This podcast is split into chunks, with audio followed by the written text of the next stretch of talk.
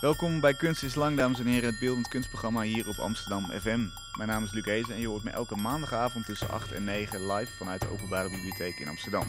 En vanavond is hier te gast Femi Otte. Ze maakt installaties die bestaan uit lieflijke olieverfschilderingen, maar ook gipsen relieven die op de muur zijn bevestigd. En gezichten, houten vrouwbeelden, allerlei voorstellingen van tijdloze mythische figuren. Kun je hier nou nog niet meteen iets voor voorstellen? Dat kan ik me dan voorstellen. Ga naar mrmonty.nl en dan zie je iets van haar werk. Amsterdam. Femi, welkom. Dank je, dank je Luc. Ik, eh, eh, voor, voor de mensen die, die jou nog, nog niet kennen, eh, je deed de Rijksacademie, won de Volkskrant Beeldende Kunstprijs hè, in 2013. Ja. En je maakte een van die drie statieportretten van koning Willem-Alexander in 2014. Ja, dat, dat zouden ze ook gezien kunnen hebben. Ja, misschien wel. Ja. Ja, toch? Ja. Kun, je die, kun je die nog zien, die afbeelding? Of heb je er al, ben je er al helemaal klaar mee?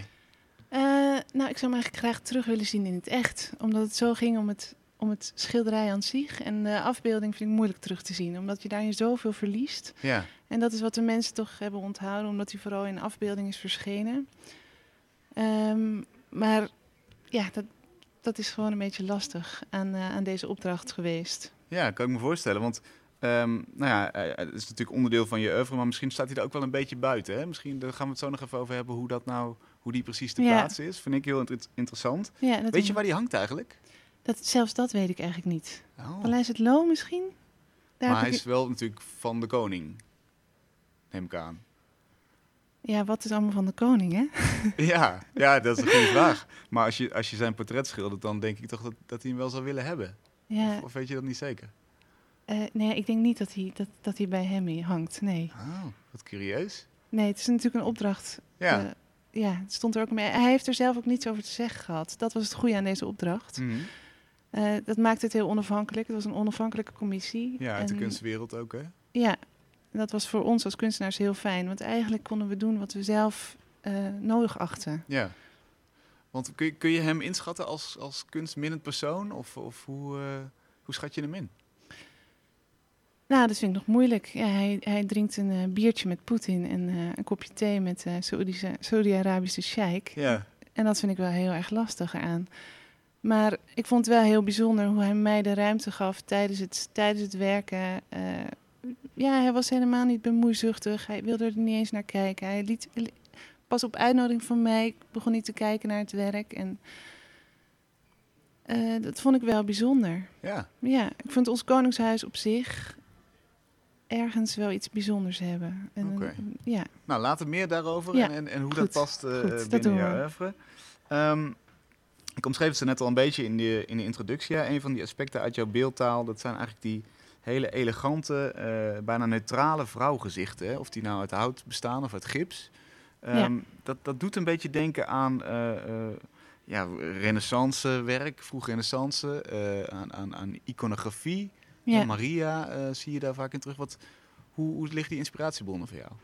Ja, die zijn heel verschillend. Je noemde al de vroege Italianen en de vroege Renaissance. Ja, dat, dat Piero della Francesca, die, die, die periode is voor mij het mooiste ongeveer wat er is. Ehm, maar misschien de basis is meer dat mijn gevoel voor schoonheid altijd heel duidelijk is geweest. Ik zocht altijd naar een soort ja, innerlijke schoonheid bijna, een soort tijdloze schoonheid. Mhm. En, eh, en vooral die glimlach. ehm, maar het is eigenlijk begonnen in mijn jeugd. Ik heb een heel vrij nuchtere jeugd gehad met een ehm, sportleraar als vader en een verpleegkundige als moeder. Oké. Eh, dus weinig met kunst te maken, maar ze lieten me wel altijd tekenen. Dat was als, als, ik, als ik onhandig werd of als ik eh, ja, dingen vergat, dan zei mijn moeder altijd: ga maar even tekenen. Dat was altijd de oplossing. Dan kon ik orde in chaos brengen. Ehm, ja, daar, ik kan me zo goed herinneren dat als ik weer een mooi, mooi, mooie envelop had waar ik op kon tekenen, dat daar, dat daar van alles in gebeurde. Dat het zo levend was, dat ik zo de wind voelde waaien altijd. Ehm, maar nu moet ik even terug naar je vraag. En die was, oh ja, Ja, waar die inspiratiebronnen Ja. vandaan komen. Maar ik, ik Maar zat ik heb helemaal dus in, je, in je jeugd, ja. hoor. Dus, dus ik heb dus door. een ontzettende eh, honger gehad naar, naar muziek, naar dans, naar eh, beeldende kunst. Ik wist wel dat er iets moest zijn. En dat was niet zo in ons, ons gezin. En ehm, toen ik eenmaal had ontdekt dat, het, dat, het er, dat, dat er veel meer was en wat dingen heb gezien, eh, ehm, toen ben ik heel veel gaan reizen. eh, en na de academie ook. En toen al die... Ik wilde terug naar die glimlach. Maar vooral Angkor Wat in Cambodja, India. Hoe ze daar met beeldcultuur omgaan. En het zoeken naar dat... Dat, dat het niet het uitbeelden is van mijn wereld, maar dat het mijn wereld is. Dat hele magisch denken, dat vond ik daar terug. Dat het jouw wereld is. Dus dat het, dat het samenvalt met, met wat je voelt, bedoel je? Of? Dat ik er zo in zit dat het, dat het het helemaal is. En niet een afbeelding is. Waar ze, wij zo gewend van zijn in onze Europese kunstgeschiedenis om er naar te kijken, om die afstand te creëren. Ik zit er gewoon helemaal in. En die honger, die wordt, ja, die, die is wat dat betreft heel erg vervuld geraakt. En ehm, in India bijvoorbeeld, kun je eens een voorbeeld geven van hoe ze daar omgaan met, met, met die beeldcultuur en wat je daar uithaalt? Of wat je daar inspirerend aan vindt? Ja, dat aanraken. al- alles aanraken. Ehm, bijvoorbeeld in Tibet, wat, wat ik daar zag met de culturele revolutie, is eh, zoveel kapot gemaakt. Al die fantastisch mooie fresco's eh, zijn, vooral de gezichten, zijn allemaal afgeschraapt. Ja. Maar je ziet de Tibetanen gewoon replica's maken. En dat maakt eigenlijk niet uit. En die hebben precies dezelfde betekenis. Dus het, eh, dat is eigenlijk wat ik bedoel met het, het, de wereld zijn. Ehm, de magie. Ja. En, en hoe verschilt dat dan van de manier waarop wij daarmee omgaan? Van bijvoorbeeld een, schilderij wat wij maken? Wij in het Westen, bedoel ik dan. Ja, we zijn heel erg gewend om te scheiden. eh, werelden te scheiden. Kunst, in, alles in een hokje. Gewoon, gewoon het hele... Eigenlijk kan je het beste vergelijken met, met, met je relatie naar de natuur. Eh, we zijn ook zo gescheiden van de natuur. Gescheiden van de kunst. Eh, alles dat samenhangt. Dat het één samenhangende ma- magische wereld is. Ik dat daarmee kan vergelijken. Ja. En, en het grappige vind ik dat jij, je zei dat, dat had ik al vroeg. Dat idee dat dat, dat, dat in tekenen zat, in kunst. Ehm, hoe, hoe merk je dat? Hoe kom je dat, hoe kom je dat tegen? Ik denk, waar ik altijd tegenaan liep, is, was dat fantasie en werkelijkheid, werkelijkheid bij mij altijd in elkaar overliep. En dat ik het echt, echt heel moeilijk vond om het uit elkaar te houden. En ehm, dat was zo sterk. En bovendien was ik heel sterk dyslectisch. Ehm, en ontzettend visueel ingesteld. Dus eigenlijk was er maar één weg voor mij te gaan. Ja. Dat was die visualiteit. En dat, dat, dat was ook zo ontzettend spannend voor mij. Ik kan me nog zo goed herinneren dat ik bij mijn oma zat. En dat ik het embleempje van de koffiemolen eh, zag. En ik wist dat, dat, dat de gradatie van de, het ovaal... dat dat eigenlijk hetzelfde was als de gradatie van het koekje... wat we dan thuis aten. En ik, ik weet dat... En dat vond ik zo'n spannende gedachte. dat zijn een van mijn belangrijkste herinneringen. Allemaal van dat soort vormnavoelingen. En ik heb dat nog steeds. wat vond je daar spannend aan? Kun je dat, kun je dat benoemen? Dat ik dat herkende. Nou ja. En dat, ik heb dat nog steeds als ik thuis in mijn bed lig. Dan kan ik nog rustig worden van gewoon het navoelen van een bepaalde vorm in mijn beeld. Het, de overgang tussen het wangetje en de neus. En die, die, dat spanningsveld, precies de juiste spanning zoeken. Ja, dat vind ik fantastisch. Ja, Wat dat goed. is, dat is alleen vormisch. Hè. Er zijn Ja. natuurlijk nog heel veel andere facetten in, die, waar ik heel enthousiast over raak. Ja. Dat, daar, ik denk dat het daarbij begon. En dan langzamerhand breidt het zich uit tot een hele wereld. En tot veel meer, ehm, veel meer ehm, ja, manieren om, om, om in, in, in de kunst waar je je aangesproken door voelt. En kun je dan ook zeggen dat, eh, dat tekenen en die kunst en die vormen... dat dat voor jou een manier was om de wereld te ontdekken? Ja. Ja, een hele mooie manier. Ja, en nog altijd. Nog altijd. Ik kan echt van mijn sokken geblazen worden door, door een kunstwerk. Ik stond vorige week in eh, Museum de Pont. En ik zag het werk van Ronnie Horn. Die gla het zijn hele mooie glazen objecten. Ik weet niet, misschien stond ik er heel open voor, maar ik vond het zo verschrikkelijk mooi. En dat, ja, dat, zijn, eh, dat is echt het zout in de pap. Ja, daar kan ik dan weer een half jaar op door. En wat gebeurt er dan als je op het moment dat je daarvoor staat? eh, schiet je dan vol? Of, of word je Ja, misschien is dat of- wat ze, in de, wat ze in de zen noemen de eenheidservaring. Gewoon de, het, dat alles klopt. En, en werkt dat op jou zelf ook door? Want ik kan me voorstellen dat je denkt, dit is een soort van volmaakte vorm. Maar eh, wat voor, wat voor effect heeft dat op jou? Ja, en dat effect, dat, hetzelfde effect als, als ik soms, ik bedoel, mijn werk is, is heel eh, arbeidsintensief. En het is heel lang wachten naar dat moment dat er iets gebeurt, of, of dat het gebeurt. Hm? En dat moment, dat is dat gevoel, dat is die eenheidservaring. Dat is totaal in verbinding staan met een soort ehm, verleden, eh, een soort toekomst. Dat alles goed is. En dat, ja, ken je dat met als je hele mooie muziek hoort? Mhm. Ja, dat gevoel. Dat als je in een concert zit. En ik had het heel sterk bij Schubert. Dat ik gewoon. Dat mijn handen heel erg gingen groeien. En dat. dat, dat- ja, dat, dat is gewoon een spirituele ervaring. Ja. En dat herken je ook als je zelf werk maakt. Er is een punt waarop dat zijn intrede doet. Dat is denk ik het, het vers- de verslaving. En dat gebeurt niet vaak. Maar er is een, een moment. Je weet dat het weer komt. Leg eens uit, wanneer was de laatste keer dat je dat hebt gehad bijvoorbeeld? Wat is dat voor een situatie? Eh, ja, ik had, ik had een eh, stukje hout, wat ik eigenlijk al zeven jaar om me heen had slingeren. Dat was een stukje, ik heb net weer een nieuw stukje gekocht. Mhm. Het was een stukje burlshout. Het is hout dat eh, wordt gevormd als een, als een boom gewond is. En dat, dat, dat lag altijd in mijn studio en ik wist nooit wat ik ermee moest, omdat het al zo mooi was. Ja, je liet het Eh. net zien. Het is, het is bijna een soort van egel. Ja, dat is een nieuw stukje. Een soort, een, e- heel, ja. eh, een heel mooi relief. En ineens zie ik het liggen en heb ik het visioen, wat ik daarmee zou kunnen doen. En, dat voer, en, dan, en dan moet je nog kijken of het ook echt werkt in de realiteit. Dus ik heb het uitgevoerd. En ik had ook meteen een titel. En eh, dat, dan in één keer komt alles samen. En dan weet je gewoon dat het goed is. En dat het ook een goed werkje is. En, en is dat dan zo'n soort van inspiratieflits waarvan sommige kunstenaars zeggen dat bestaat helemaal niet, maar bij jou dus misschien wel? Of dat is ineens. Ja, of het een flits is, weet ik niet. Het is, het is door enorm lang wachten. En dan ineens... eh, ik, ik werk gewoon heel visueel. En zie ik het voor me. En Ja. ehm, omschrijf je zo'n zo'n zo'n dag of een ochtend waarop dat gebeurt? Is, ben je dan een beetje aan het, aan het rondlopen of kijk je of ben je bezig? Ja, soms denk je... Soms ga je naar je studio en dan, dan denk je... Dit wordt hem. En dan ga je heel voorzichtig fietsen. Want dan wil je niet dat er een ongeluk komt. Want Oh, je ja? wil dat, dat werkje nog maken. Ja. En dan komt het helemaal niet. Meestal niet. En soms dan... Het hangt met zoveel dingen samen. En Ja, wat het het is bijna niet te sturen. Mhm. En als het wel lukt, dan is het, dan is het echt magie. Daar doe je het allemaal voor. En ehm, hoe vaak komt zoiets voor?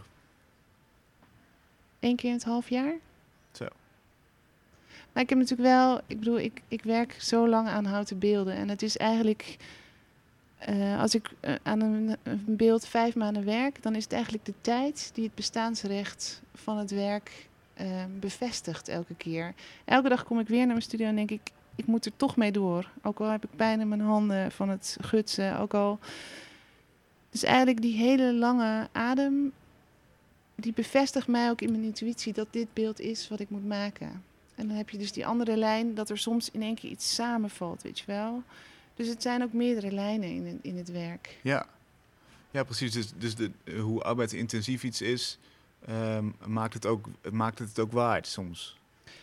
Ja, het is, ik, ik wil eigenlijk een heel, heel direct beeld maken. Ik hou ontzettend van outsider art. Ik hou, eh, ik hou eigenlijk van heel directe beelden. Alleen ik heb zelf een enorme omweg nodig om, om daar te komen. Om uiteindelijk naar die directheid te komen. En wa- wat bedoel je met een direct beeld? Eh, ja, dat is heel moeilijk te omschrijven. Ehm, het moet heel vrij van sentiment zijn. Ja, het is ook een moeilijke uitleg, hè? Ja, daar kan ik me wel iets Ja, voorstellen. heel vrij van sentiment. sentiment. Het moet eigenlijk... Kijk, het persoonlijk... Ik, ik vertrek vanuit een heel persoonlijk eh, gebied. eh, portretten van mijn zusje, van, van mensen die ik ken. Ehm, maar uiteindelijk interesseert me dat de emoties helemaal niet. Uiteindelijk gaat het over, over heel erg in verbinding staan met een soort tijdsgeest, maar ook in verbinding staan met een soort tijdloosheid. Ehm, en je moet altijd. Uiteindelijk wil je ergens komen waar, wil je er, komen waar het heel evident is. Het is zo moet het zijn en niet anders. En ik denk dat dat het directe beeld is. Dat het zo evident is dat het niet op een andere plek zou kunnen staan. Dat dit, dat dit de vorm is. Ja, Ja. en, en dat is best een abstract idee of een abstract gevoel, denk ik. Wanneer weet je dat dat zover is? Ja, dat weet je gewoon. Dat zie je gewoon. Dan, ja. En ehm, ik neem aan dat je dat, dat je dat weet, omdat je het ook herkent in andere beelden. Eh, dus, dus als we weer eens teruggaan naar bijvoorbeeld die Ja, inspiratiebron, zo'n zo'n eh, eh, iconografie of de Mona Lisa bijvoorbeeld, heb je het daar ook mee? Nee, niet zozeer met Mona Lisa, Oh. maar bijvoorbeeld Rogier van der Weijden in ehm, eh, de, de Vla veel Vlaamse primitieven. Als je daarvoor staat, ik heb er denk ik drie keer in mijn leven voor gestaan. En elke keer deed het iets totaal anders met me. En dat is omdat ik veranderd ben. Omdat dus goede kunst en appel, dat is zo trouw aan zichzelf. Ja. Ehm, het, en het doet een appel op de toeschouwer. En die wordt zo geconfronteerd met zichzelf. Eh, ja, dat is. Ja, Tarkovsky, de filmmaker, die noemt dat de catharsis. De soort van. Ja, hij, hij, hij legt het heel mooi uit als de, de, de waarheid die je op dat moment roept. Eigenlijk is dat het gevoel. Ja, Ja, en, en de catharsis ken ik van Aristoteles, die zegt... eh, Ja. je, je ziet iets voor je gebeuren en daardoor beleef je het zelf ook, als het ware. Even kort Ja. de bocht. ja. Ehm, en dat, dat is ook wat een werk van jou, of wat van bijvoorbeeld die Vlaamse primitieven met jou doen. Dus, de- dus daar, daar Nou zit ja of mijn van- eigen werk, dat doet, moet. Maar ja, wat, het Dat is waar je De grote zoekt. meesterwerken, ja, die, die, die doen dat zeker bij mij. Dat is een heel erg bijzondere ervaring. Ja, echt heel bijzonder. En dan zeg jij, ze doen steeds iets anders op het moment dat je, dat je ervoor staat. Ja, omdat je elke keer weer geconfronteerd wordt met jezelf. En ergens is dat heel hard werken. Omdat je zo, het, het maakt je totaal open. Of, of je bent open en Mhm. je, je- ja. En, en kun je eens omschrijven hoe dat werkt? Want het is natuurlijk best wel... Ja, ik weet dat het heel letterlijk wordt nu, maar ik ben er toch wel benieuwd naar of je dat kan... eh, of je daar de vinger op kan leggen. ja. Als ik daar echt de vinger op zou kunnen leggen, dan zou ik nu een meesterwerk kunnen maken. maar ehm, ik, weet, ik, ik Hanne Hagenaars, die heeft een keer een stuk over mijn werk geschreven. En toen Oprichter van Mr. Motley. Ja, precies. En voor tegen haar vertelde ik voor het eerst een verhaal wat ik al heel lang vergeten was. En dat, ehm, dat was dat ik me herinnerde dat mijn moeder me dus meenam naar eh, Griekenland, naar, naar, naar de van Delphi. En dat was zo goed om dat weer te herinneren. Eh, en hij stond daar, eh, 1,80 meter eh, hoog, dat beeld. Ik denk dat ik 13 was. En ik moest huilen. Ik moest echt huilen. En mijn, mijn moeder begreep niet helemaal goed wat er aan de hand was. En ik moest huilen omdat ik die voeten zag. Zulke, die, die, die voeten die staan daar al zo lang. Zo, zo, die, zo mooi staat dat daar. En ehm, toen weet ik nog dat ik me, dat ik me enorm schaamde. En dat eh zijn poos naar me toe kwam en die nam mijn hand. En toen mocht ik over het eh, touwtje heen stappen en mocht ik de voeten aanraken. Ah. Dus ik had op even die hand van die warme... Ik was 13, dus mijn seksuele... ik- Het ontluikte allemaal. Dus ik had die warme hand vast en die koude bronzen voeten. Ja, zo'n bestemd gevoel of zo. zo. Ja, dat was zo'n mooi begin. Eigenlijk is het daarmee allemaal begonnen. Ja, heel mooi begin. Ja. En ehm, is dat een, gevoel wat je door kon zetten of wat je af en toe nog tegenkomt als je, als je echt zelf bezig bent met vormen, met, met, met maken van dingen? Ja, het is in ieder geval wat ik in mijn hart, ja, wat, wat, wat ik in mijn hart gesloten heb en wat, wat er altijd eigenlijk wel is. Eh, Het is misschien een eeuwigdurend verlangen. Wat het eerder is dan dat je dat dan ook echt bereikt. Ja. En ehm, zoek je dan ook naar een soort van ideale vorm? Geloof jij daarin? Nee, net zoals ik eigenlijk helemaal niet zoek naar schoonheid. Maar het is wel een soort energie, zoals licht en, en, en liefde. En... Maar schoonheid op zich interesseert me eigenlijk niet zoveel. Maar Mhm. ik kan wel... Ik, bedoel, ik hou wel van dingen die heel goed gemaakt zijn. En ik, ik, het gaat gewoon niet over één nacht ijs. Dus ik, ik blijf maar doorgaan tot het de juiste vorm. En het gaat over het begrijpen. Als je een Piero della Francesca ziet of bepaalde Egyptische sculpturen, alles is begrepen. Elk oor is, is begrepen. De lijnen zijn doorgetrokken. Ja, daar, daar kik ik toch wel echt op. ja, ik vind Ja. dat echt. eh, maar dat staat allemaal in dienst van, het, van, van ergens de inhoud, hè? Mhm.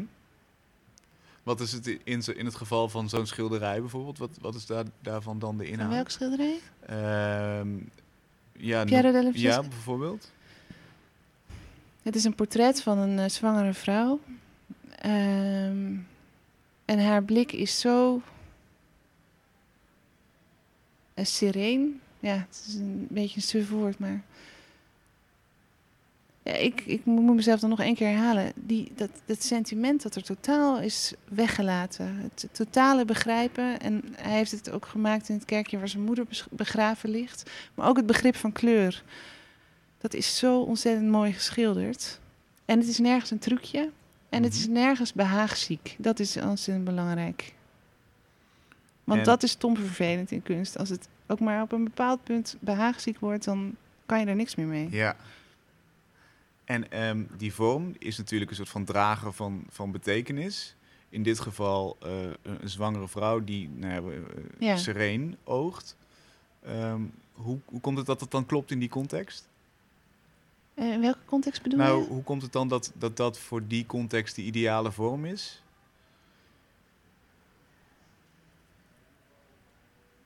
Ehm, ik begrijp je vraag toch niet helemaal? Ehm, nou ja, je zei eigenlijk de vorm staat in dienst van, Ja, ja. van iets anders, hè? Hoe, Ja. hoe, hoe komt het dan dat... Nou ja, de, de- die vorm staat, is, die staat inderdaad in dienst van al die la- alle, alle pijn die zij met zich meedraagt. En toch alle zachtheid die zij. Zij heeft zoveel lagen. Dat elke keer, dat is wat ik ook net ook zei, elke keer dat je dat weer ziet, ehm, kan het een appel doen op een ander gevoel van de toeschouwer. Ja. Dus eigenlijk zitten alle emoties erin. En het, het zweeft erboven.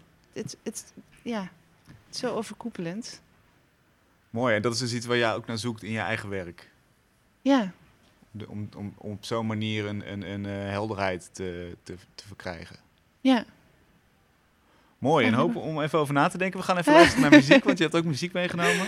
Ja, En dat dan, is eh, heel anders. Kunnen we het ja. allemaal nog even overdenken. Je luistert naar Kunst is Lang, het beeldende kunstprogramma hier op Amsterdam FM. En we hebben geluisterd naar eh, een eh, lied van Schubert. Eh, door jou gekozen, Femi. Wie, wie, wie zong het en wie speelde het? En Maarten Biesheuvel zong het. En Maarten het Hart zat achter de piano. Ik luister heel veel radio, podcast, ehm, veel radioarchieven. Als ik, als ik aan het beeldhouden ben, als ik uitvoerend werk aan het doen ben, Mhm. alleen dan. En eh, afgelopen week kwam ik dit tegen in eh, een, een oude uitzending. Ik geloof dat Maarten Biesheuvel toen 50 werd. En eh, ja, ontroerend hoe hij Schubert zingt. En ehm, gewoon zo simpel. Zo, eh, het is eigenlijk wat overtuiging kan doen. Kunst gaat ook zo over overtuiging. Het volledig achterstaan erin geloven. Ja, dat vind ik heel, heel, ik vind het een heel mooi fragment. Ja, want het is vrij duidelijk dat hij geen ges- geschoold zanger is. Hè? hij is een goede zanger, hoor, toch? Ja, toch wel? Ja, toch. Hij had altijd psalmen zingen hè, in zijn jeugd. Oh ja. Maar, maar je zou ook kunnen denken, ja, een soort van schroom om, om dan toch als schrijver dat te gaan doen. Eh, Ja, maar dat zit er hij- helemaal niet in. En die overtuiging vind je mooi. Ja, die vind, dat vind ik heel erg mooi. En hij heeft ook zo'n verlangen naar. De, hij heeft een ontzettend verlangen eigenlijk weer naar zijn jeugd. Om, om psalmen te kunnen zingen. Hij zingt ook vaak psalmen met, met Maarten het Hart samen. Dat is ook in deze uitzending. Volgens mij kun je hem nog wel terugluisteren luisteren ergens. Ja. Ehm, maar dat, dat, dat herken ik wel. Dat, dat, hij heeft zo'n ontzettend verlangen eigenlijk naar weer het saamhorigheid. Wat, wat religie hem bood. En wat hij verloren is. eh, toen hij ook God verloor. En jij zegt dat herken ik wel. Ja, dat herken ik wel. Ik herken, ik, ik, vind, ik vind het. Het stoort me heel erg dat heel veel eh, begrippen zoals barmhartigheid, eh naaste liefde, eh, maar ook rituelen worden gekaapt of zijn gekaapt door religie. Terwijl dat eigenlijk helemaal, dat, terwijl dat niet bij religie thuis hoeft te horen, maar eigenlijk gewoon bij het humanisme of bij de kunst. Ehm, ja, En, en hoe, ehm, hoe kun je daarop inspelen? Hoe, hoe kun je dat weer terughalen, zeg maar? Stel jij, je zou het met je eigen kunst willen doen. ja, kunst. Ik, doe, ik heb het gevoel dat ik dat doe. Ja. Ja. Want wat, wat mij opvalt als je bijvoorbeeld jouw, eh, jouw laatste solo bij Fons Welters, bij je galerie, dat eh, al die dingen bij elkaar, die hele installatie, dat kun je bijna zien als een soort van, ja, bijna een soort van tempel, maar, maar Ja. best wel onbestemd voelt- op een bepaalde manier. ja, een tempo voor de openheid. Ja, Voor de krachten van het irreële. Of, ehm, of misschien eh, een tempo voor eh, die intuïtie en het eh, intellect een beetje overstijgen. en, Ja. en waarom is dat zo belangrijk? Zijn we dat, zijn we dat kwijtgeraakt tegenwoordig? Of? Ja, ik denk dat de connectie met, met wat ik al eerder zei, met de natuur en met. Kijk, spiritualiteit is een beetje een moeilijk woord. Het wordt een beetje moeilijk, het, is- het ligt een beetje een taboe op. Maar eigenlijk met spiritualiteit. Mhm. met, met, met- en ook met, met seksualiteit, met. Ja, maar e- eigenlijk. eh, rituelen zijn in het leven geroepen om taboes ehm, een plek te kunnen geven. Dus ze hebben ook echt een functie gehad. En die, die taboes worden dogma's, rituelen worden dogma's. Mhm. Dat is jammer, maar aan zich de basis van het ritueel en het, dat is nog steeds even belangrijk.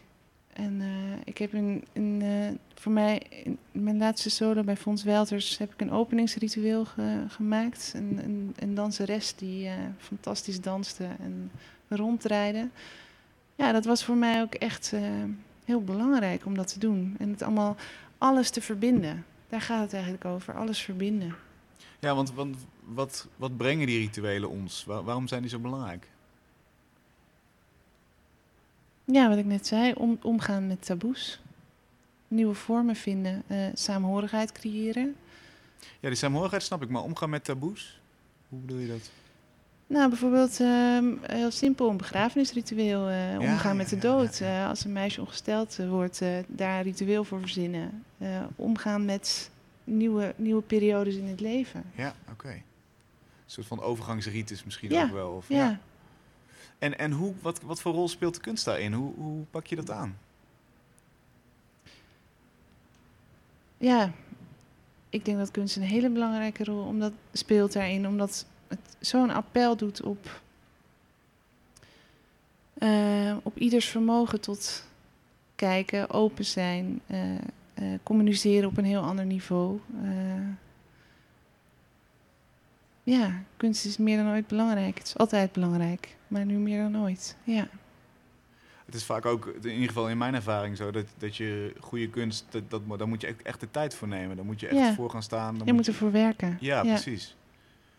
Ja, en dat is, dat is, dat is wat me ook zorgen baart eh, met deze digitale samenleving. En alles zo snel gaat. En ook, ook het streven naar het geluk. Eh, Wat ik heel duidelijk zie in deze tijd, dat iedereen alleen maar dat iedereen denkt dat je leeft om heel erg gelukkig te zijn de hele tijd. Terwijl ik leer mijn studenten vooral om een beetje ongelukkig te zijn. Omdat ik zeker weet dat, dat je dan een veel openere blik hebt. Dat je niet de hele tijd en ook veel rustiger. ehm, niet de hele tijd die prikkels nodig hebt. En, en eh, ja. Stil zijn. Het is echt gewoon stil kunnen zijn. Mhm. En a- aandacht te hebben. Concentratie op te bouwen. Ja. En, en, dat is dus, en is dat een soort van tegenstelling. ehm, staat het in tegenstelling tot gelukkig zijn? Nee, nee, nee, juist niet. Eh, Als je leert om een beetje ongelukkig te zijn, dan lig je de lat iets minder hoog. En daar komt heel veel geluk bij kijken. Ja. Dus het is bijna een soort boeddhistische eh, levenshouding eigenlijk. Ja, ik, ik- misschien, ja. Misschien, nee, ik, ik, ik heb toch de me- meest gelukkige momenten heb ik in mijn eentje, in mijn atelier. Eh, maak ik die mee. Ja. En ik heb ook altijd het gevoel dat als ik uit mijn atelier kom, dat ik ontzettend veel heb meegemaakt. ja, ik heb echt altijd heel veel meegemaakt. En, en neem ons eens mee in zo'n dag. Wat, wat, wat, wat maak je mee als je aan het, aan het etsen bent, eh, bijvoorbeeld? Ja, het zijn ook heel frustrerende dagen hoor. Het zijn meestal grote en kleine cirkels draaien in je atelier. Het, is het plan wat je maakt, is nooit het plan wat er komt. En soms dan ben ik een heel palet aan het opbouwen met alle kleuren, alle mooie. Ik hou ontzettend van kleuren. En Mhm. ik, ik kan ook echt ehm, met mijn ogen dicht voelen welke kleur ik in mijn hand heb aan de zwaarte van het tubetje. Hè? Ja, het is echt een zijspoor. Hoe werkt dat dan? Nou ja, cadmiums zijn heel zwaar. En, Ja. en eh, andere kleuren zijn heel licht. Oké. Ja, dus ik hou ontzettend van kleur. Mhm. Maar dan maak ik ook heel mijn palet op. Ja. En dan wil je beginnen en dan is je hand ineens heel zwaar. En dan gaat het gewoon niet. En dan moet je iets anders doen. En dan zo is het zoeken. Het is eigenlijk continu zoeken. Maar dat is heel intuïtief. Je laat, je laat je dus wel echt daar ook door sturen. Je, want je kunt ook zeggen, ja, die hand die moet gewoon luisteren nu. Die gaat gewoon schilderen vandaag. Nee, ja, sinds daar gaat het bij mis. Als ik, als ik te veel eh, met het, het, het reflecteren en, en het spelen en het intuïtieve, zeg maar, als ik dat te veel ga mixen, dan eh, word ik een criticaste van mezelf en dan, ga, dan kan je niet meer vrij denken. Dus dan gaat het eigenlijk altijd mis. Dus wat ik nu zeg, dat moet jij vooral niet bij jezelf denken. Nee, ik, ik heb natuurlijk moet je heel veel reflecteren als kunstenaar, maar ik scheid het een beetje. Dus ik heb gewoon weken dat ik heel veel lees, heel veel naar musea ga, heel veel tentoonstellingen bezoek. Maar ik heb ook weken dat ik, dat ik eh, werk en speel en probeer los te laten. En ehm, ook omdat ik gewoon heel, ik, ik geloof dat het, ik weet eigenlijk bijna zeker dat het bij mij werkt ehm, om. eh, om mijn visualiteit ruim baan te geven, eh, moet ik gebruik maken van mijn intuïtie. Ja. Dus dan sta je helemaal open voor alles wat er... Ja, en dat zegt niet dat je niet kritisch bent. Tegendeel. Maar het is. Ja, het is ook. Hen- Henry Bergson heeft daar heel mooi, de filosoof Henry Bergson, heeft daar heel mooi over geschreven. Over eh, how to bypass the purely intellectual. Echt. het- het- en dat heeft me heel veel ehm, handvaten gegeven om daar ook echt aan, aan toe te kunnen geven. Maar natuurlijk moet je daarna weer heel kritisch zijn. En kan je dus heel veel dingen maken die gewoon in de prullenbak belanden. Ja, maar die zijn nodig. Ja, die zijn nodig. En hoe doe je dat? Dat, dat intellect eventjes eh, het zwijgen. Ja, raar genoeg ben ik daar zo in getraind. Zodra ik mijn atelier kom, wat een hele heerlijke plek voor mij is. En waar ook totaal een andere tijdzone geldt. Ik doe de deur daar dicht. En dan is het ook, dan, dan, dan, dan kan het ook ineens gebeuren. Ja, dan.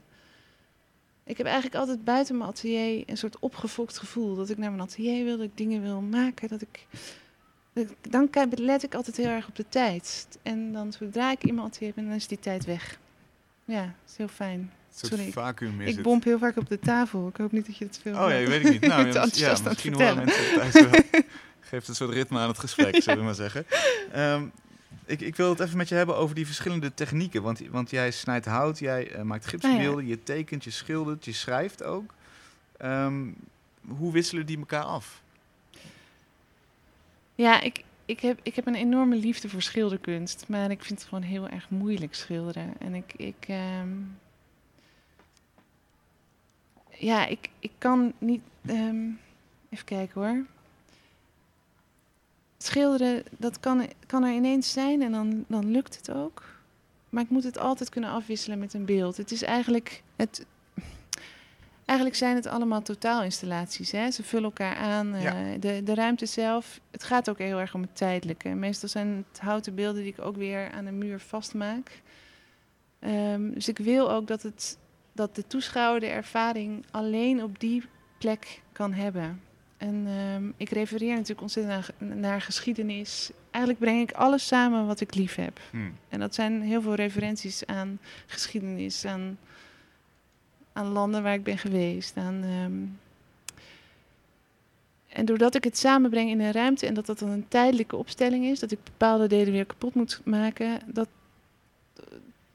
dat, dan heb je dus te maken met tijd en ruimte. En daardoor, Geeft het de urgentie van dat moment. ja, en concentratie geeft dat. En de beelden die ik maak, die, eh, ja, ja, dat is echt fantastisch. Maar dat is, een, dat is een lang project. En die maken op een bepaalde manier ook altijd, weet je, die maken me ook een beetje kapot. Het doet zo veel pijn in mijn polsen. En dan ga ik weer schilderen en dan brengt het weer lucht. En dan heb ik weer zin in een beeld. Het is eigenlijk een continue cirkel. Ja, Dat ik van het een naar het ander overspring. En het ontwikkelt zich ook altijd allemaal samen. Het is alsof de laatste maand een soort van een serie van vijf tot tien werken, die maak ik allemaal tegelijk af. Ja, het ontwikkelt zich echt samen. Ja. En je zei eerder al, ik ben een soort langzame werker. Hoe, hoe, eh, wat is langzaam? Wat is de tijdspanne waarbinnen jij een soort van project of een installatie kan afronden? Ja, ik ben altijd wel aan het werk. En misschien is het ook omdat ik zelf altijd het gevoel heb, dat het te langzaam gaat. En dat ik altijd het verlangen heb. En misschien valt het allemaal wel mee. Maar voor mezelf heb ik altijd het gevoel van... Oh, ik, ik, het moet sneller, het moet groter. En, maar eh, ja, ik werk natuurlijk met materialen die heel langzaam te bewerken zijn. V- hele veel lagen oliver, veel transparante lagen, zodat het licht reflecteert op de ondergrond. Eh, hout, hout, heel zwaar hout, heel, weet je wel, heel... En dat is dan weghalen. En in het begin kan ik zo'n blok nog niet tillen. En dan op een gegeven moment kan ik het tillen. En dat is altijd een heel erg fijn moment. Dat is En een mooi moment. ja, dan heb ik dingen weggehaald en dat wordt dan vorm. En dat, Ja. ja. dat voelt heel goed. Maar dat is, ja, is een langzaam proces. Maar grappig Ja. dat je daar kritisch op bent, want je kunt ook zeggen dat is, dat is mijn forte. Die, de- blijkbaar moet, die, moet daar eh, veel Ja, tijd en natuurlijk. veel energie in. Ik, ik bedoel, dat zit gewoon in mijn karakter. Dat ik altijd het gevoel heb dat het niet snel genoeg gaat, niet goed genoeg is. Eh, dat, dat zal ik altijd blijven hebben. Ja, ja. Ik bedoel, ja, dat zit denk ik ook eh, vervat in, ehm, in mijn opvoeding, denk ik ook. Eh, altijd alles overanalyseren, ehm, gevoelens overanalyseren. Altijd, altijd een tweede blik op jezelf hebben. En eh, daar heb ik heel veel last van gehad. Maar in mijn atelier gaat het steeds beter hoor. Kan ik echt verdwijnen. En daarom heb ik ook die ruimte echt nodig. Eh, ja. Ja. Gewoon een nuchtere, toch, toch licht, eh, hoewel mijn ouders absoluut niet godsdienstig zijn, maar toch licht protestante eh, overblijfsels. Ja, Ja, Nederlands. en dat, dat lijkt me best lastig voor iemand die ehm, inderdaad, nou, wat je zei, een soort van poëzie of, of barmhartigheid wil terugbrengen in kunst. Dat, dat ja, is poëzie, dat is inderdaad het allerbelangrijkst. Eh, ja, ja. Kijk, iedereen, ik bedoel, iedereen heeft bepaalde erfenis waar die mee moet werken. En, en misschien is het ook wel, misschien houdt het me ook zo gaande. Ja, wat Ja. dat betreft heb ik niets te klagen hoor. Nee, nee je ligt ook niet op de, op de sofa van de psychiater. hè? Dat is ook weer waar. We gaan even luisteren naar eh, onze vaste rubriek, de regels via de radio. Oh, oké. De regels via de radio.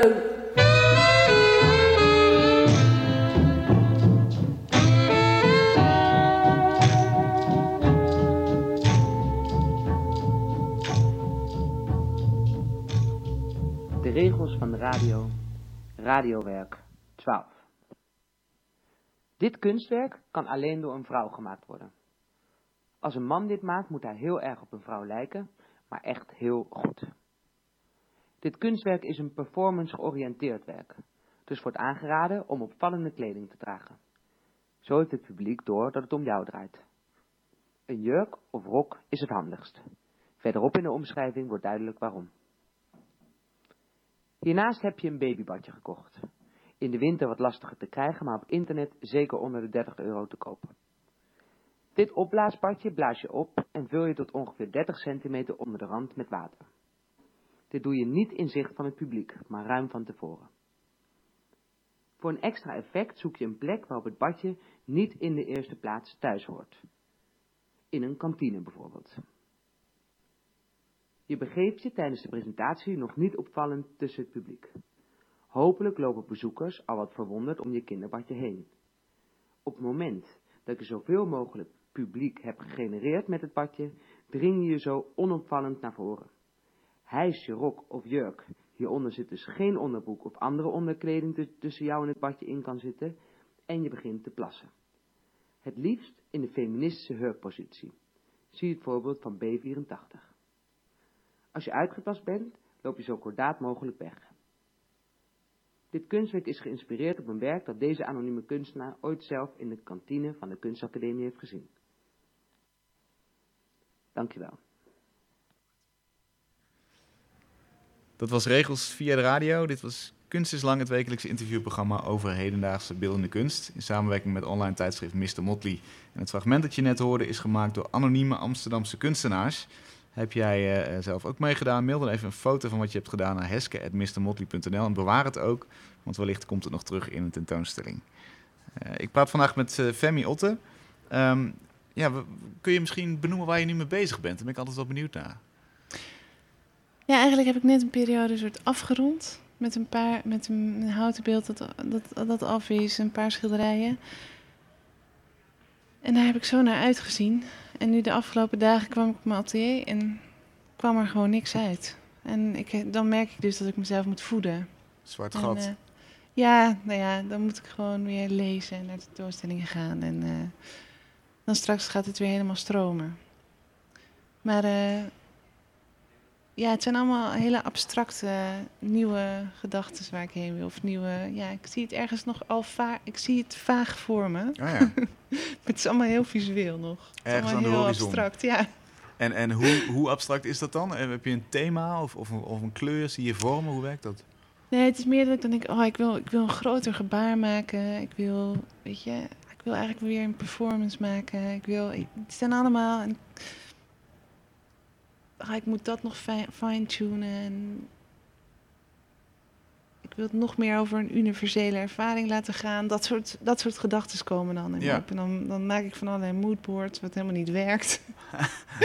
maar uiteindelijk dan, dan, dan komt er wel weer een dag. En eh, nu heb ik nieuw hout gekocht. En dat, dat geeft me dan ook ontzettend veel. En daar ga ik dan op zitten schetsen. En dan slingert dat weer rond. En, dan, eh, en opruimen helpt dan ook heel goed na zo'n periode. Oh ja, dan komt het vanzelf alweer. Ja, zeker. Oh, wat goed. Je, je bent ook bezig, weet ik, met een sokkelbeeld voor in Den Haag. Ah ja, ja. Vertel. Ja, het, zijn ehm, in het centrum van Den Haag eh, al 40 jaar lang ehm, zetten ze daar sokkelbeelden neer, eigenlijk permanente beelden. Ehm, ja, heel mooi project. Ik ben daar ook voor uitgenodigd en ik, ehm, ja, ik ben daar nu mee bezig. En eh, ik, ik wilde een hermafrodiet maken.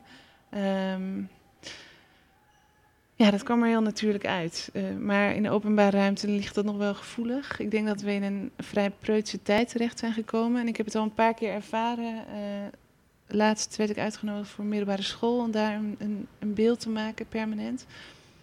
En daar, daarin, in het voorstel wat ik ze had gegeven, eh waren al vrij ver in het proces, ehm, kwamen borsten voor.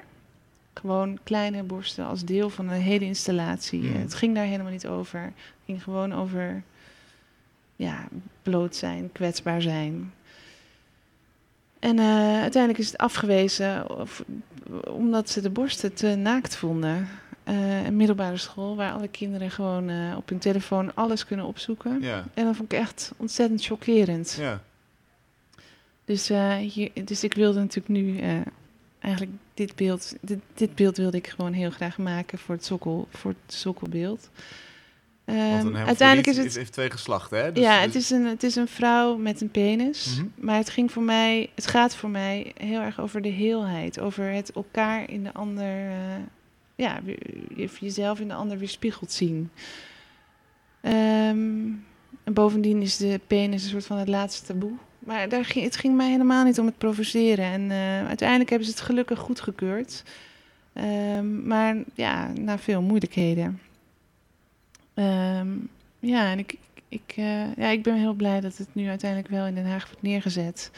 Want ik denk dat het belangrijk is. Ik denk dat we ook eh, onze humanistische waarden, eh, dat we daar ook actief ehm, symbolen voor, of, of, dat we dat actief mogen verdedigen. En dat het eigenlijk, dat, dat, dat, dat onze waarden, dat bepaalde waarden veel kwetsbaarder zijn dan we denken. Mhm. Dat ik echt merk dat mijn lesbische vriendinnetjes gewoon niet meer hand in hand durven te lopen. En ehm, ja, en dat ook vrouwenrechten, gewoon een, v- de vrijheid van de vrouw, dat het veel kwetsbaar is dan we denken. En dat we, dat, dat we daar gewoon actief, dat we dat moeten verdedigen. Ja, Bijvoorbeeld door zo'n beeld gewoon te laten Ja, zien. En dat, naakt eh, zijn. Gewoon naakt zijn. En we moeten niet preutser worden dan de mensen die we willen beschermen. Ja, daar sta ik echt voor. Wanneer is het te zien? Ik hoop, eh, ik hoop eh, eind van de zomer. Oké. In Den Haag. Waar, Ja, waar maar- ongeveer, weet je dat? Ja, zo rond het spui, ehm, de, de winkelstraat. Ja. Ja, maar het is permanent, dus het blijft er gewoon staan. Als Mooi, het niet, prominente als het plek. Niet, eh, ja, als het niet ehm, beschadigd wordt, wat Ja. waarschijnlijk groot... gro- Ja, dat zullen we zien. Waar het risico wel op is misschien. Zeker, ja. Hoe, wat wordt het voor materiaal? Brons, brons. Nou ja, dan, Hufterproof. Precies, dan moet je van goede huizen komen. Ehm, Ik zei het in het begin al eventjes, dat, dat statieportret, hè? Eh, je hebt het net een beetje gehad over rituelen en over, over waarden en zo. Hoe maak je nou een portret van, van iemand als een koning? Want daar, zit, daar zitten heel veel grote thema's aan. Hoe heb je dat aangepakt? Ja, dat vond ik ook wel heel erg lastig. Ehm, ik heb hem eigenlijk gewoon echt... Ik ben hem gewoon gaan bekijken. Het is echt een... Ik, mijn grote liefde is het, het portret. In de geschiedenis, in het nu. Dus dat, ik, ik, kon dit, ik kon deze opdracht ook echt niet weigeren. Hmm. Ehm, maar ik heb gewoon heel goed naar hem proberen te kijken. En handen vind ik belangrijk, dus daar heb ik aandacht aan gegeven. Eh, patronen, patronen uit Indonesië, een soort geschiedenisgevoel. Ja, en de, en de transparante lage eh, olieverf, waardoor het, zeg maar, waardoor het licht reflecteert op de witte ondergrond. Waardoor een soort van licht van binnenuit komt. Daar heb ik aan gewerkt. Maar ja, dat is dus alleen te zien als je hem Als je hem fysiek ziet. Maar Eh, wat ik het interessant vind, is het, het licht van binnenuit. Moet dat dan ook nog matchen met de persoon die, die koning Willem-Alexander is? Moet je een soort van eh, fan van hem zijn? Wil je hem zo kunnen schilderen? Nou, ik denk niet dat je een fan van iemand hoeft te zijn om een goed portret te maken. Misschien zelfs snap je wat niet. ik bedoel? Dat, dat, dat lichtgevende is niet... eh, kijk, als je dat niet schildert, dan komt hij anders nee, over. laat maar ik ik maak, je maakt een portret van een mens. Hmm. Ja. En je projecteert daarvan. Ik bedoel, het is natuurlijk ook een. een Zo'n schilderij is een projectievlak Ja, voor de mensen. Voor, en ook voor mij. dus jij hebt eigenlijk de, de mens eh, Willem-Alexander geportretteerd, meer dan de koning. Of dan het koningschap. Ja, misschien. Of, of misschien nog wel nog ruimer. Eh, de mensen in het algemeen. Eh, ja. Ja. Best interessant, omdat het een soort van... ehm, er zit een hele wereld achter, achter het koningschap. Dus ik, ik vind het wel... ehm, laten we zeggen, hoe glorieuzer je hem maakt, hoe glorieuzer je ook het koningschap maakt. Heb je, of, of ja, nou ja, hij, hij, kwam, hij kwam daar met een heel verkreukeld jasje. En dat heb ik ook wel gewoon geschilderd. Ja, ja, ja. ja, Oké. Dus je hebt wel de rafelrandjes meegenomen. nou ja, dat, dat jasje was zo... Dat was er gewoon. Ik, ik kon daar ook niet omheen. En dan, ja, dan krijgt hij dat ook op het schilderij. Dus zo glorieus is het ook niet geschilderd. En ik denk ook wel dat het hem tekent. Ja, hij hecht niet zo heel veel aan, aan die status. Of hij... Zijn moeder was veel duidelijker in... In, in haar, die was echt gewoon, dat, dat ze maakte het tot haar beroep, het koningschap. Ja. Ja. En is dat bij hem minder? Nou, misschien kan hij daar nog in groeien, maar tot nu toe. Ja. Eh, Ik denk dat hij daar nog wel in groeit. Maar tot zo'n ambt maken als zijn moeder dat heeft gedaan, dan, ja, dat zal hem denk ik niet lukken. Nee, dan moet je ook van goede huizen komen natuurlijk. Eh, en, en wat vond hij van jouw portret? Wat- Dat weet ik niet. Dat weet ik niet. Maar hij heeft, heeft model voor je gestaan. Ja, Wat merkte je toen aan hem? Nee, dat was niet zo. Hij, hij, dat, dat vond ik heel erg mooi dat hij eigenlijk. dat hij zich er niet mee bemoeide. Dat hij pas als ik zei: Wil je komen kijken wat ik heb gedaan? Dat hij dan kwam kijken. En dat hij eigenlijk niet direct een mening gaf. Hij laat het een beetje over zich heen komen. Maar ik vind het heel mooi dat hij de opdracht uit handen heeft kunnen geven. Hmm. Dat siert hem echt. Zeker. En, en herinner je je nog wat voor geluid hij maakte dan als hij zo naast je komt staan? Van, moest hij, weet je, wat, wat vraagt hij dingen of zegt hij dingen? Of, Ja, misschien was ik ook een beetje te gestrest om dat allemaal te onthouden. nou ja. Ja. Ja, ik had net mijn rijbewijs. Ik kwam er met klotsende oksels. eh, Dat was spannender dan de koning. ja. Hey, waar ik nou benieuwd naar ben, je vertelde over je, over je opvoeding. ja. Nuchtere ouders, verpleger en, eh, en gymleraar. Wat vinden zij van je werk? Ja, mijn moeder, ik weet nog, ik weet nog, ik was voor de Koninklijke Prijs eh, uitgenodigd. En ik, ik had mijn werk, ik had daar een relief gemaakt. En ik had ook een, een werkje gemaakt waarin ik en mijn vriendje vrijend opstonden. En je zag vrij prominent zijn piemel. En dat was ook niet echt direct geselecteerd, maar ik had het er toch bij gehangen. En ik had natuurlijk mijn moeder uitgenodigd voor de opening waarin de koningin zou komen. En ik weet dat zij op een gegeven moment gewoon voor dat werkje is gaan staan. En dat ik er eigenlijk moeilijk aan de zijkant kon schuiven. Ik geloof ook dat het moment dat de koningin kon kijken, dat ze er gewoon nog steeds voor stond. Hebben ze erover gepraat met z'n tweeën? nee, hilarisch. Ja. En wat krijg je dan? Krijg je dan iets te horen van je moeder of, of houdt die wijselijk de mond? Nou, ze is... Ja, ze vraagt wel eens eh, van, is er dan iets, heb ik dan iets verkeerd gedaan? Ehm, ehm, wat is er dan toch, waarom ben je zo gefascineerd door die seksualiteit? Oh, Ja, dat vraagt ze wel ik eens. was even bang dat je ging zeggen, heb ik iets verkeerd gedaan dat je kunstenaar bent geworden? dat, Nee, nee, nee. Ze is heel trots hoor. Ze is echt allebei. Ze mijn beide ouders zijn heel trots en heel erg toch wel ook steunend. En ze komen vaak en eh, ja, ik, ik, zou eens, ik ga eens met haar praten. Of met, en ook met mijn vader in hoeverre ze het nou een beetje begrijpen. ja. Of aanvoelen Ach, misschien wel. aanvoelen, ja. Misschien hebben zij ook wel dat, toch dat sensitieve in zich. Maar is het nog niet zo ja. ontwikkeld? Ja, ik, vrees, ik vrees er toch voor. Je vreest ervoor. Oké. Eh, weet jij wat favorieten van ze zijn?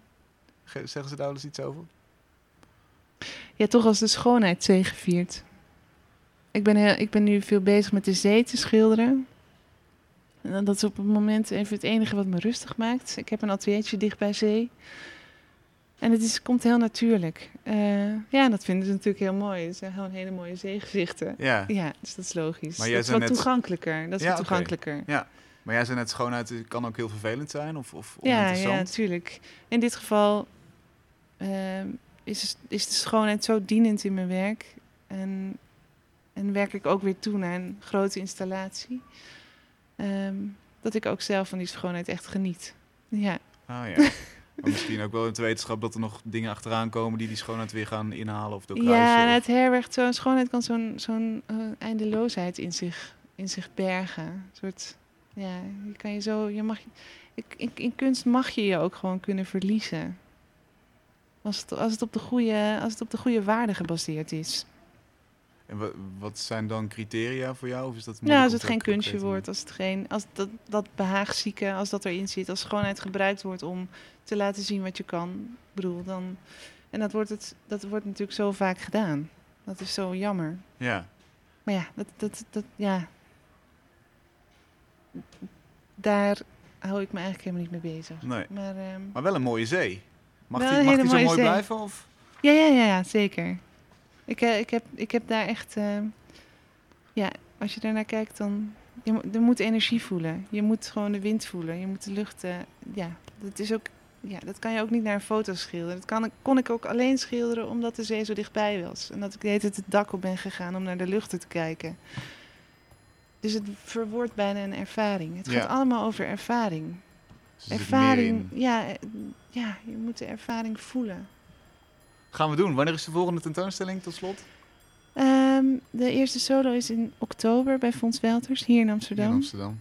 Dat is heel fijn. Daar gaan we naartoe. Dank voor je komst, Femi. Het uur is eh, voorbij. Jeetje, Dit was snel. Kunst is Lang. Ja, wil je thuis meer zien van Femi? Ga dan naar mrmotley.nl. Vind je artikelen en verwijzingen naar haar werk. En volgende week zit hier Natasja Kensmil. We praten over haar krachtige en duistere schilderijen en tekeningen. Tot volgende week.